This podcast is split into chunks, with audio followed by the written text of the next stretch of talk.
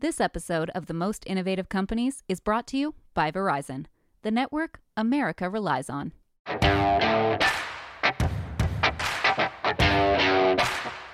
You're listening to Most Innovative Companies. I'm Josh Christensen. Today we have another panel from Fast Company's 2022 Innovation Festival this past September in New York City. The panel is called In Defense of Stakeholder Capitalism, featuring Dan Schulman, the president and CEO of PayPal, and Lynn Forester de Rothschild, founding and managing partner of Inclusive Capital Partners. Enjoy! I'd like to start by asking you just a table setting question. Uh, it's been three years since the Business Roundtable issued its statement redefining the purpose of a corporation to serve all stakeholders uh, employees, customers, suppliers, um, communities, uh, not just shareholders. Um, broadly speaking, how would you both characterize the success of the movement during those three years, and where do we find ourselves now? Lynn, why don't you start? Age before beauty. I didn't. We didn't have a dress code memo, you see. So he's the cool kid, and I'm 1980s Park Avenue. So I, I, I apologize. we need a theme. Can you? I, am like, can you brief? Know, I'm like 1995, you know, student shirt guy. yeah, yeah, yeah. So sorry. We'll get that right next time. Um, and it is nice to be back because both of it us is. were at the last time that this uh, conference met in person. So it's so thank you. Um, thank you. The famous BRT letter. Um, I remember the day. Well, I remember getting some calls saying something really big is going to happen. It's going to make you really happy. And it did make me really happy. Um, I thought it was a, a, a great statement. Um, in an ideal world as I see it, it would be better if capitalism didn't need a qualifier. That if capitalism were simply understood to be, was simply understood to be a system that creates broad-based prosperity. Um, but the truth is that pretty much since the 80s, uh, that sense of broad-based uh, potential for anyone who believed what I did growing up, which is in America, you work hard, you play by the rules, and you can go as far as your dreams take you because this is America, and America is, is, a, is a, its form of great capitalism. Uh, you realize by 2019 that wasn't the case for a lot of, a lot of people. So that letter was an important statement, um, and it made everyone feel good. One thing that uh, was uh, Harvard Law School subsequently uh, did a study of the signatories, and only 2% of the signatories of the BRT letter had gotten board approval to sign. All the CEOs signed, only 2% board approval. And you know, when I thought about it, there were either there were two reasons for that. Either they just didn't think it was important and it was just a greenwashing exercise and Jamie Dimon called them and they signed and it didn't matter. Or they read it and they said, actually, this is what we do. Customers, employees, communities. And I mean, and I think there's a viable argument that that's what good companies have always done. I mean, there's the 1950 ish credo by Robert Wood Johnson that's now inscribed in granite in the lobby of J&J. Not that J&J is perfect. Guess what? Nobody's perfect. But they had a credo. And it goes something like, our first obligation is to our patients who need our products. Our second obligation is to the nurses and doctors who give our, our, products to customers. Our third is to the communities that allow us to function. And our fourth is to provide a reasonable return to shareholders. So that's kind of a stakeholder model. Right. And so it's not really new, but, but in the 80s, darling St. Milton created this idea that the purpose of a company was to create profit. And then in the 80s, we drove into that. So by driving into that, a lot of bad things happened. A lot of bad things happened for workers. Um, from, you know, I'm a baby boomer, right? So from, from 1945 to 1979, worker productivity was growing at 100%. Wages, same period, they were growing like 90%. Stock market grew 600%. That was kind of a nice world until 1979. In comes Milton Friedman. In comes Harvard Business School teaching everybody how to uh, increase your margins, offshore your production, get rid of, of uh, training programs, this and that. And then, so the following period, what happens to workers? Workers have, during 79 to 2020, 80% productivity growth, 18% wage growth, and the stock market's up 800%. Yep. So things really went wrong, and that's why the BRT acted. Right. So so sorry, that was yeah. a long answer to a short no. question. Dan, let's have you, uh, let's have you uh, step in on, on one of the last things Lynn said there, which was about wage growth. And I know that uh, you have done some, some, you have made some bold moves in this area. Can you tell us a little bit about that? Yeah. Well, first of all, I would say um, Lynn's opening remarks were right on. It. I think capitalism is a great system, but it clearly needs an upgrade. Um, two many people are left out of um, the system. They struggle to make ends meet every single month. They don't believe in the American dream anymore um, because they can't imagine that their kids will do better uh, or have a better future than they do. Um, and consequently, when somebody feels the system is not working for them, they tend to radicalize in, one way or another. They tend to um, think about um, the far right or the far left um, and associating. Not that they necessarily agree with that, but they don't like what is right now. And so I think um, this idea of, of capitalism needing an upgrade is really about how do we strengthen our economy, strengthen our democracy by thinking more broadly as corporations. And um, to your specific question, I think the number one constituency that I represent um, is my employees, because everything flows from there. Like if I have great employees that are passionate, that are enthusiastic, that don't want to leave PayPal, believe in our mission, they'll serve customers better. Um, and if we serve customers better, regulators are happy, um, government officials are happy, shareholders over the medium term are happy. And so I think like you need to put things in order of priority because we have multiple constituencies that we serve as uh, companies and as CEOs. My view um, was an investment in our employees is probably the single most impactful investment I can make in the company, more so than putting out a marketing program. That return on investment will be much bigger. And there, that was, first of all, figuring out how do we measure how financially healthy our um, employees are. People talk about minimum wage, but minimum wage is not good enough because a minimum wage may be good in one part of the country and that same minimum wage falls far short in another part of the country where living standards are higher. And in different parts of the world, that's clearly the case. And so we put into place a, a metric, we called it net disposable income, which looks at how much money does an employee have after all of their essential living expenses, taxes, housing, food. And what we found, which was surprising, which is why I say capitalism needs an upgrade, PayPal pays at or above market in every market that we pay. We're a tech company, we pay extremely well.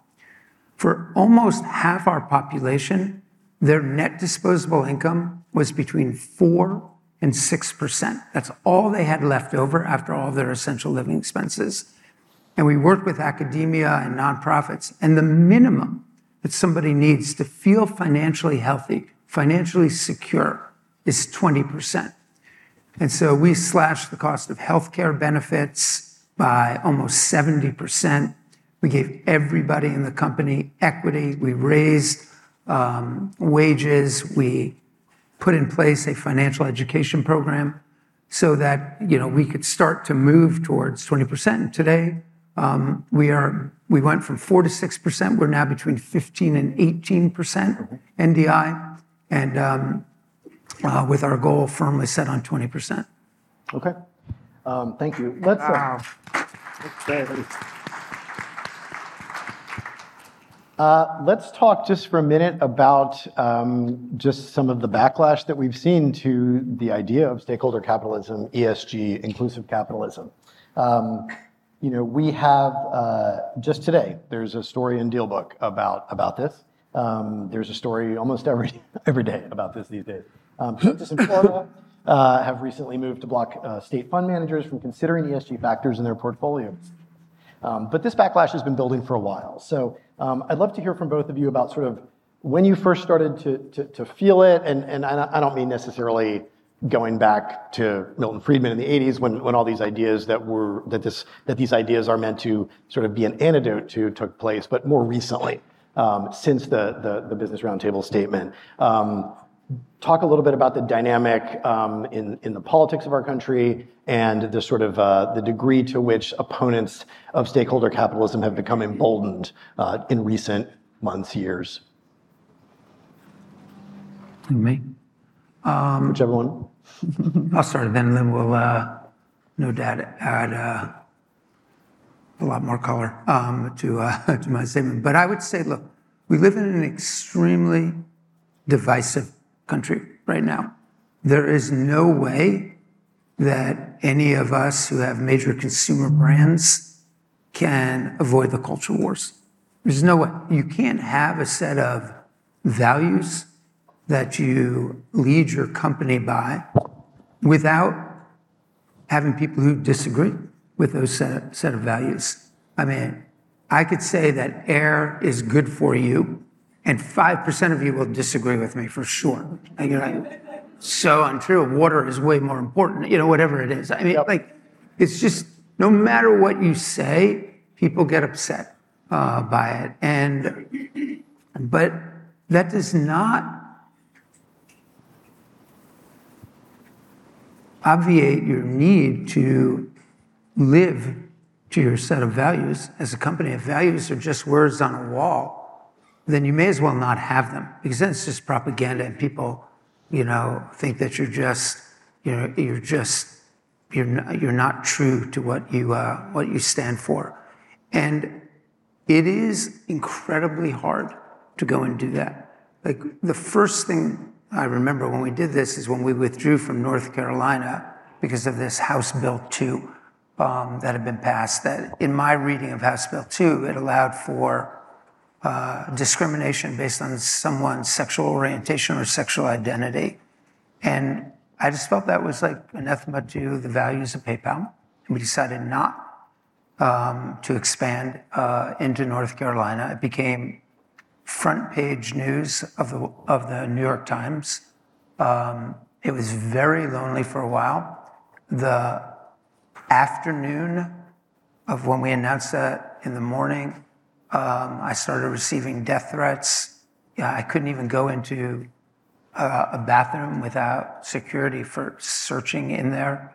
Um, and I realized just how divided our country was. There was a time not that long ago where I had to talk to my kids that with the amount of threats that were happening, that if something ever happened to me, um, that they should know that this is the things that I wanted to go do. Um, and you know, I don't think about it, to tell you the truth, much. It's like a little like gravity. You know, there are always going to be threats out there. You're always going to take a stand, and people are going to um, be upset. And we get hit both from the left and the right all the time, which tells me we're probably doing something right um, in the middle. But it is hard for a company like PayPal to police its network to make sure nobody can use PayPal or Venmo to raise money for violent things or um, hatred or racial discrimination. Um, because violence is always coded. Nobody ever says, I'm raising money to kill somebody. They basically say, I want to send $16.88 to you. And 16 is the 16 words of the White Manifesto, and 88 cents is 88, which is the eighth letter of the alphabet, which is H, which is HH, which is Heil Hitler. And that's how they code their violence. You need to know all of that. And then you need to think where does free speech end and hatred begin? And nobody teaches you that in school. You have to be very thoughtful, very thorough, very rational in your decision, always err, I think, on the side of free speech. But you have to make tough choices. And, um, and I think that's our obligation to go and do that. So it is not easy to go and do this. And that is why you don't have everybody uh, do it all the time. Um, but I think if we care about the values of our country, and I think if we care about our democracy, it is essential for business leaders to stand up um, and um, and advocate for the values that matter to their company and to them. This episode of Most Innovative Companies is brought to you by Verizon, the network you can rely on for your phone and for your home internet. Find the plan that's right for you at verizon.com. Um,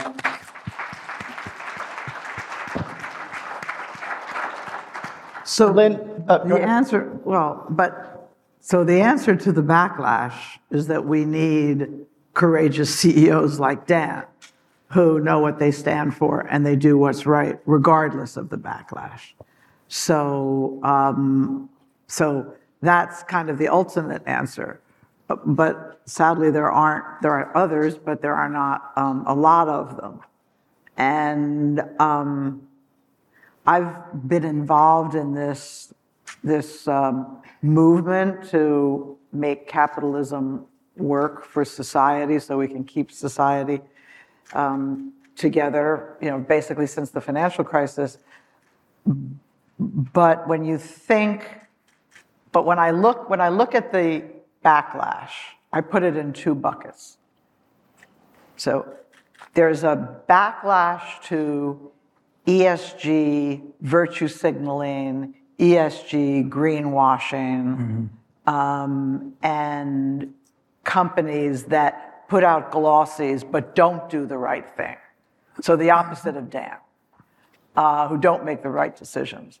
And I think the backlash, or well, and then and then also there's the whole uh, category of Wall Street hijacking ESG as a marketing tool, as a product, slapping a label on it, charging a little bit more, and, you know, there are figures that ESG is referred to in, you know, in connection with $73 trillion of assets under management. There are 800 and some odd mutual funds you can take with ESG. So um, I think that is bad. Uh, and I think Gary Gensler is correct to try to make asset managers disclose when you put ESG on as an asset manager, what are you doing? What conversations are you having with Dan to show what Dan is doing and to satisfy yourself what people are doing on the S, which Dan is the best in the world, and the E, uh, and, and the G. So I think those criticisms are fair.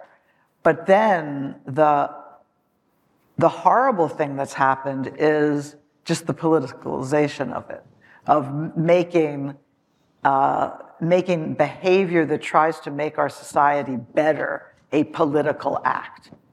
And that's just really bad news. And that's where I think the solution is brave, brave CEOs yep. who will say, I'll take the punishment if there is any. Great, thank you. Um, What is the right way to do ESG investing beyond some of the things that you've just said? So what, what are things that, um, that, that uh, people in your world, for example, um, do that stand out to you as, as the model for it? And then if you could expand just a little bit more about some of the things that you see that, that make you, uh, that, that, that, really make you roll your eyes or even worse. um, so at Inclusive Capital Partners, we are really focused on on the impact companies have um, on people and planet. And so we start with a value proposition. We're looking for stuff that's cheap. And then we're looking for companies that are, are going to become more valuable by taking care of people and planet. And that's what we think ESG should be. Um, so essentially, if you're not engaged with the company as much on what their impact is as you are with respect to their financial performance, then you're not doing anything differently and you're not changing capitalism. So our view of system change is where those, those metrics around how you treat your people and how you treat your planet uh, become as important as the financials because they, like Dan said, they, they drive the financials over the long term because your satisfied employees, your customers who are loyal to you, your community who can't, you know, won't live without you, that will be long term value accretive. But I think the way to do ESG is, is through engagement, to answer your question. And I think if we have to do it on some passive way, I think Gary Gensler's new regulation requiring managers to disclose how they analyze different sectors is really important. But BlackRock sent in an opposition because they said what we do for ESG is proprietary. I think that's baloney. It's, it's not proprietary. right. Dan, um, you talked a little bit about some of the, the consequences of speaking out. I'd love to ask you about um, how do you decide which issues to speak out about? Um, there's a lot of things you can speak out about, right? I mean, you, you know, you probably don't choose every one. So when you are thinking about this, when you're thinking about PayPal's values, your own personal values, um, and just the sort of choices that you make, what's the process there? How do you how do you think about that?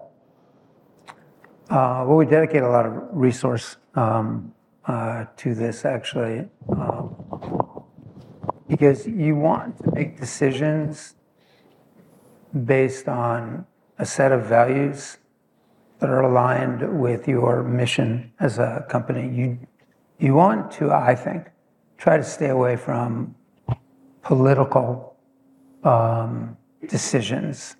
Like, our mission as a company is to, you know, have financial services to be as inclusive as possible so that um, managing and moving money isn't just something for the more affluent, but can be done by those that are less affluent as well.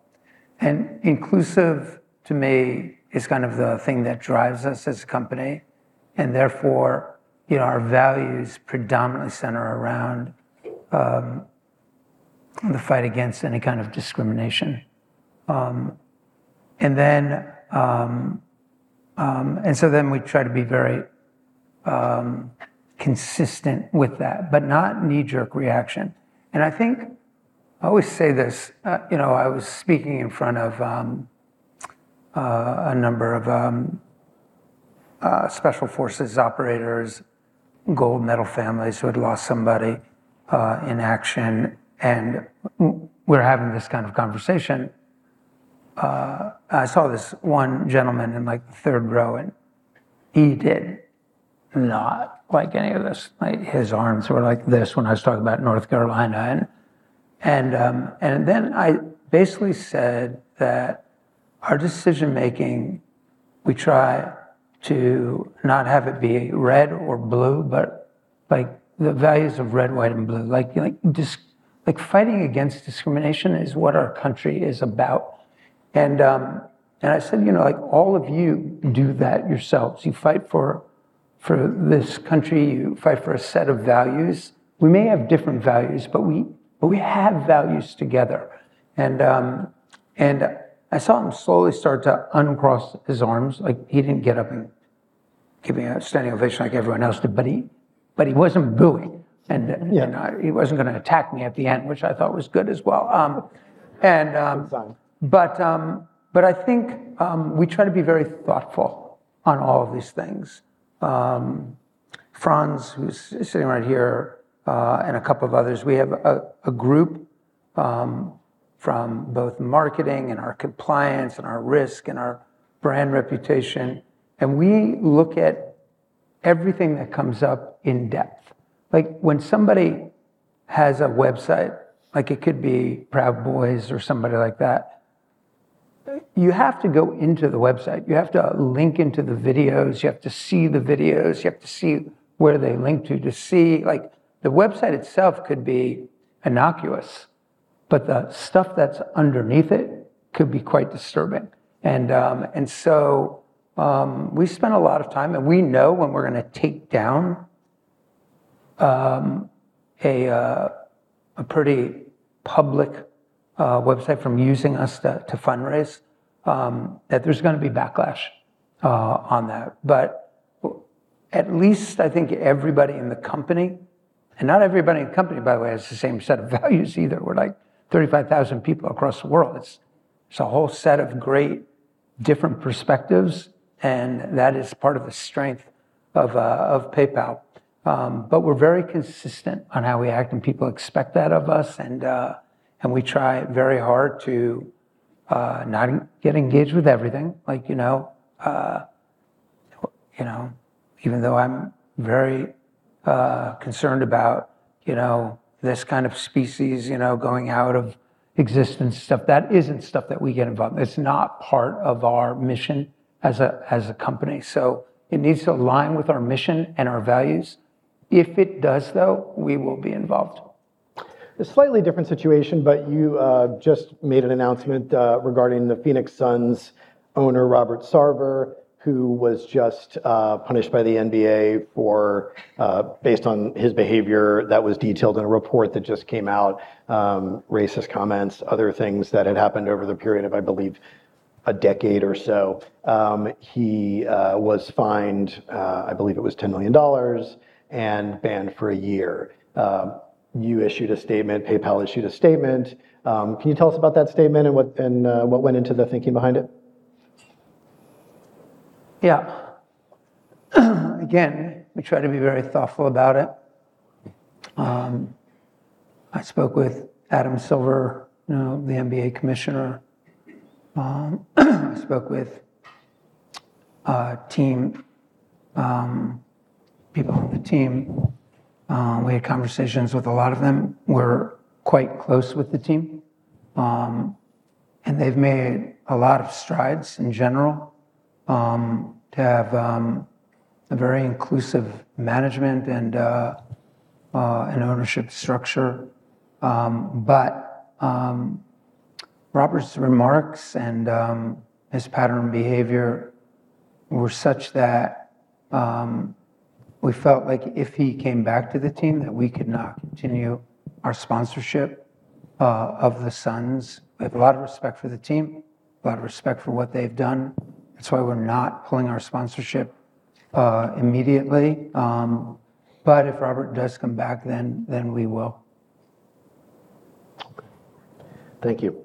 Yep. Um, Lynn, you've been honest uh, in some of your public statements and your writings, acknowledging that from a strictly financial point of view, there can be short-term pain and even potentially long-term pain in taking ESG seriously. Uh, the returns come in other forms, not just financial, but of course, um, not, not everyone cares about the other kinds of return. Um, the, the people that are still Friedman disciples. Um, maybe they pretend to, they don't really, maybe they're somewhere in between. Um, over the years that you've spent spreading uh, the word of inclusive capitalism, um, what have you learned about overcoming that kind of resistance from the people who just don't value the goals um, of ESG um, really at all. Can, can these folks be reached? And if so, how? Well, well, first of all, we, we are talking about capitalism. So financial returns are really critical. There has got to be profit and there has got to be return in what we do. Um, so our, our belief is that capital, first of all, needs to be long term. Most institutional capital is, is investing for you know, pension funds and college endowments and foundations. Um, and I remember being uh, at a meeting with a big pension fund uh, that's invested with us, and I just wanted to see the way they operated. And the CEOs and the management, they were all up on stage, and this 30 year old woman stood up and um, she said, I want you to invest in companies that are creating the kind of world I want to retire into. And that kind of says it all. And That's how we want our investments. They have to return financially. So, what I call um, issues around uh, how people treat their workers, how people treat their planet, is I, I often say they're not yet financial, but they will be financial.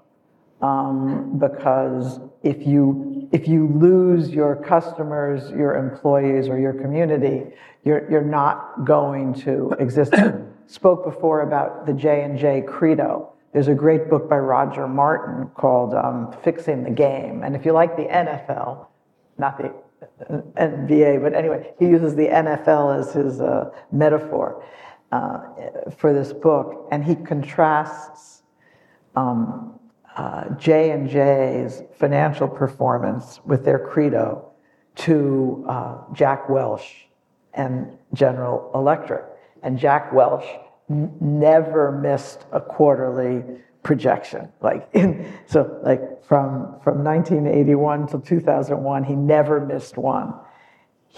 J and J stock and GE stock performed the same, same IRR during that period. But after Jack was there, GE is down 80%, J and J is up 130%.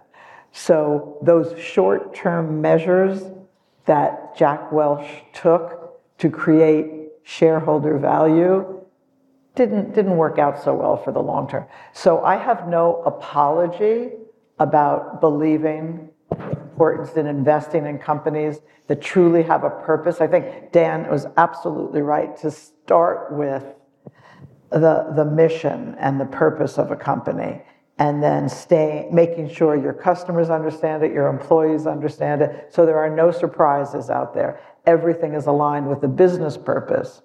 And then you also have the financial return. So to me, it's not an either or. It's a little bit of a time horizon uh, issue in some cases. And if a company is on, you know, if a company is on fire, you can't start talking about, you know, long-term long-term plans. You have to put out the fire, you have to fix the company. It has to be financially relevant. And then you have the luxury um, of being a long-term company. Right. I, I couldn't agree more with what Lynn said. Like this idea that profit and purpose work against each other is ridiculous. Um, it, to Lynn's point, there may be a timing issue, but if you don't have a purpose as a company, then you will sub-optimize shareholder return over the medium to the long, uh, long term. I firmly believe the best route to maximizing shareholder return is by having a purpose as a company. Um, and because you attract the very best employees. When you attract the very best employees, you serve customers better than anybody else. Um, and then that leads to increased loyalty, better revenues, all the things that shareholders are looking for for a company. Increasingly, those shareholders are looking for more as well. They realize that if we live in a divided country, if we have a country of haves and have not, that is not good for our economy. It is not good uh, for our democracy. That um, does not bode well over the uh, medium to long term for any company. It's easy to maximize profits next quarter. It's easy to go do that. You cut back on certain things, you do that. That may satisfy some shareholders, but the vast majority of shareholders are thinking about and are giving you multiples based on what do they think that your long-term growth opportunities are about. And so I think um, um, Lynn is right. It's a very difficult time. You need to focus on the fundamentals of your business. You can't uh, you can't be a uh, um, a profitable company that's not profitable. Right? That's like not going to happen uh, over the long run. You can't be impactful if that's the case. Um, but I am this firm believer that um, that having a sense of mission, a sense of values uh, over the medium and long term, maximizes shareholder return. Let's end there. That was a perfect way to stop. Dan Schulman, Lynn uh, Forester, Rothschild, thank you very much.